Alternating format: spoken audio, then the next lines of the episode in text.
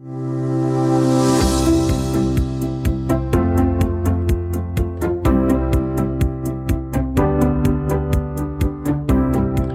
to the Chocolate Cake Bytes podcast. This is a podcast where we will discuss the sweet nuggets of goodness that come from living the gospel of Jesus Christ. I'm your host, Ken Williams. The opinions, attitudes, thoughts, and ideas that we discuss are those of the hosts and guests and are not necessarily a reflection of the actual doctrines of the Church of Jesus Christ of Latter day Saints. Thanks for listening and enjoy this week's conversation. And this will be a short one for uh, no reason other than it's just going to be a short one. Actually, there have been a couple things on my mind, as is almost always the case. And uh, wanted to, uh, first of all, apologize. I'm a few days late getting this posted. And, and I almost coughed there. I did cough. And uh, so I've been thinking about what uh, what what ideas do I want to share. So first of all, something that that uh, came up with uh, last week's conversation uh, a little bit over a week ago when Annette and I were talking, we were talking about Easter. And so I've been thinking about Easter. I've been thinking about the message that I would have shared if I were actually sharing a message. Um, I was uh, had the opportunity to be with my family. Uh, went to a nephew's wedding, and we were there for Easter. Kind of enjoyed the the holiday, and for Easter, Edison, my youngest, number five out of five, was invited to participate in a digital fireside, our Turtle House digital fireside that uh, occasional co host Mark will host on most Sundays. And he had a kind of a for youth by youth discussion about General Conference, which was a few weeks ago. Uh, in the Church of Jesus Christ of Latter day Saints, we have a conference. It's a worldwide conference for all members of the church the first weekend of April and the first weekend of October. And Edison was asked to share some thoughts about his experience listening to conference. We were traveling for spring break during most of that. And so we had some conversations, the two of us did, about what we heard, what we liked, things that we thought about some of the talks. And so I'm going to share a couple of those thoughts and then an idea that that came to me just a uh, phrase and I don't remember where I heard it, but it was probably a podcast or something I was listening to and I'm not sure if they're going to go together, but um, that's just that's what we're going to talk about. So number 1, Easter.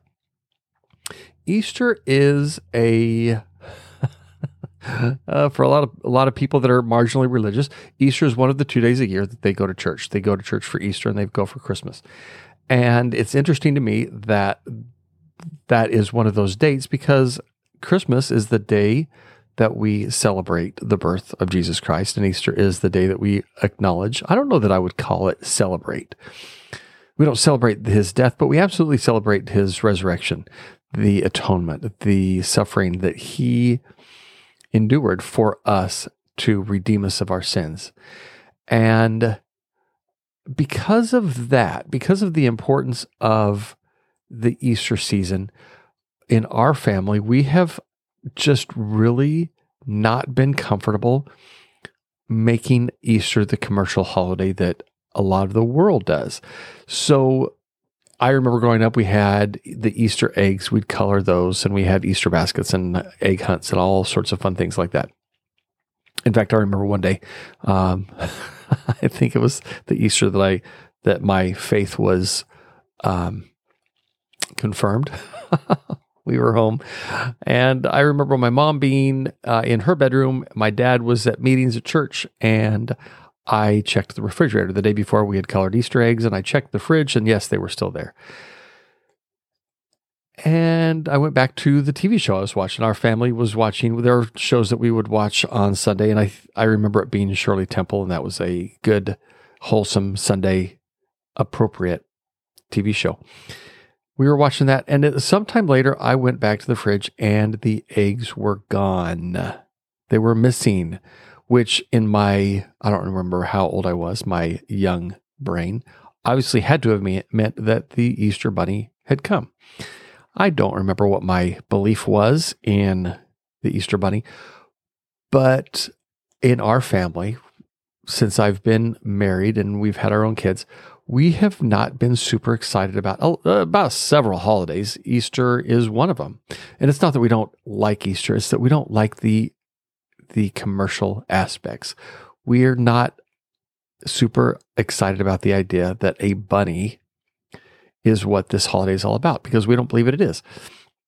So in our family, we have not, I don't know that we've ever done Easter baskets. I don't know that we've ever done Easter um, bunny egg hunt type things. I think as the kids were younger, we would do things with neighbors and friends and we would do Easter egg hunts and we would color eggs and things like that. But but our emphasis, we really tried hard not to have the Easter bunny be the focus of our holiday experience and celebration. Now, we didn't have the same mindset necessarily when it came to Christmas. We uh, let our kids have the full Santa experience, and and there were some things, and maybe we'll talk about some of that in future episodes about the approach that we took, and and um, but Easter was always different, and so uh, my thought has been a little bit on Easter. I was listening to a podcast yesterday as I was recording this, uh, and the podcast was about it's the redeemed through his blood i think is the name of the podcast. And it it was about the sacrifice that we acknowledge that we celebrate when we celebrate easter. And as i thought about it there are a couple things that came to my mind where i thought about it a little bit differently. Number one there were two sacrifices. Number one there was an absolutely horrific sacrifice that Jesus Christ experienced the Garden of Gethsemane, where he sweat, as it were, great, great drops of blood as he experienced that wine press experience in Gethsemane. That was a, a horrific, an awful experience. So much that he begged his father, please, if it be possible, let this cup pass from me. But then in his a truly, truly Christ like way, in complete charity, nevertheless, not as I will, or not my will be done, but thy will be done. So there's that sacrifice, but then also imagine the sacrifice of the Father, what he had to endure watching his son go through that miserable experience. And I did not take the time to look up the scripture, but something that that I heard in church yesterday just uh, was a um a, a really neat way to think about it. And this is a I think I was interpreting, I was doing the ASL interpreting. And so when that happens for me, oftentimes the the words go in my ears and out my hands and I and they don't always stick. But I think it was Travis Claridge, who is a member of our congregation. He was speaking, and I think he's the one that shared the idea that when Christ was going through this awful experience, that the angel came and strengthened him and strengthened him by showing him.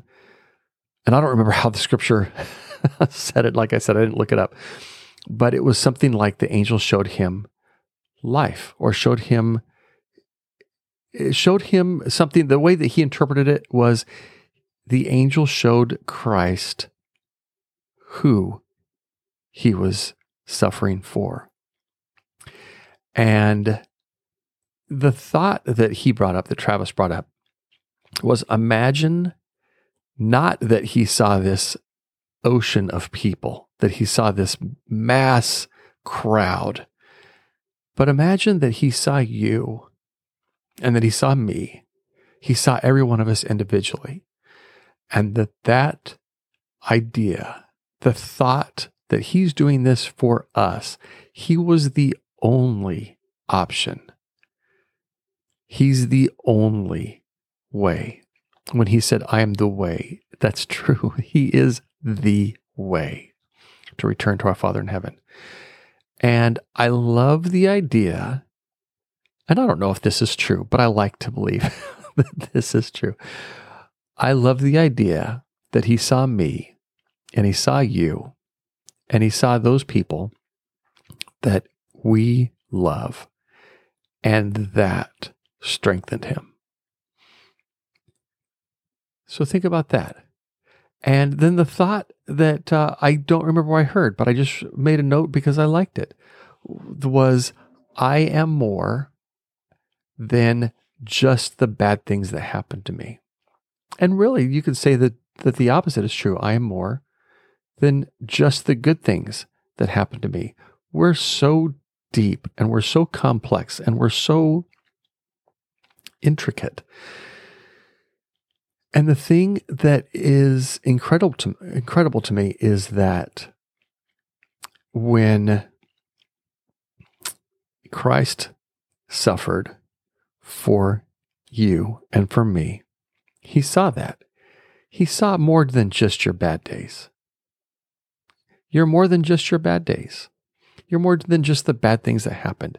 Those things are not your identity. The fact that you struggle with anxiety or depression, the fact that your relationships are tough, the fact that you're not in the job that you like, or whatever it is, that's not your identity.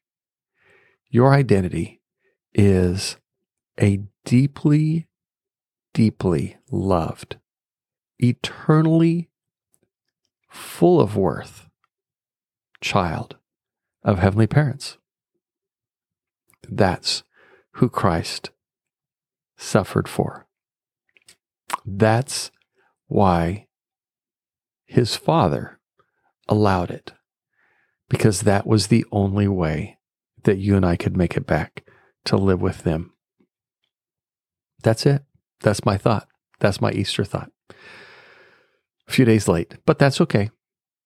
Say this, you can you can listen next year if you feel like it. Maybe next year I'll come up with something different to to think about.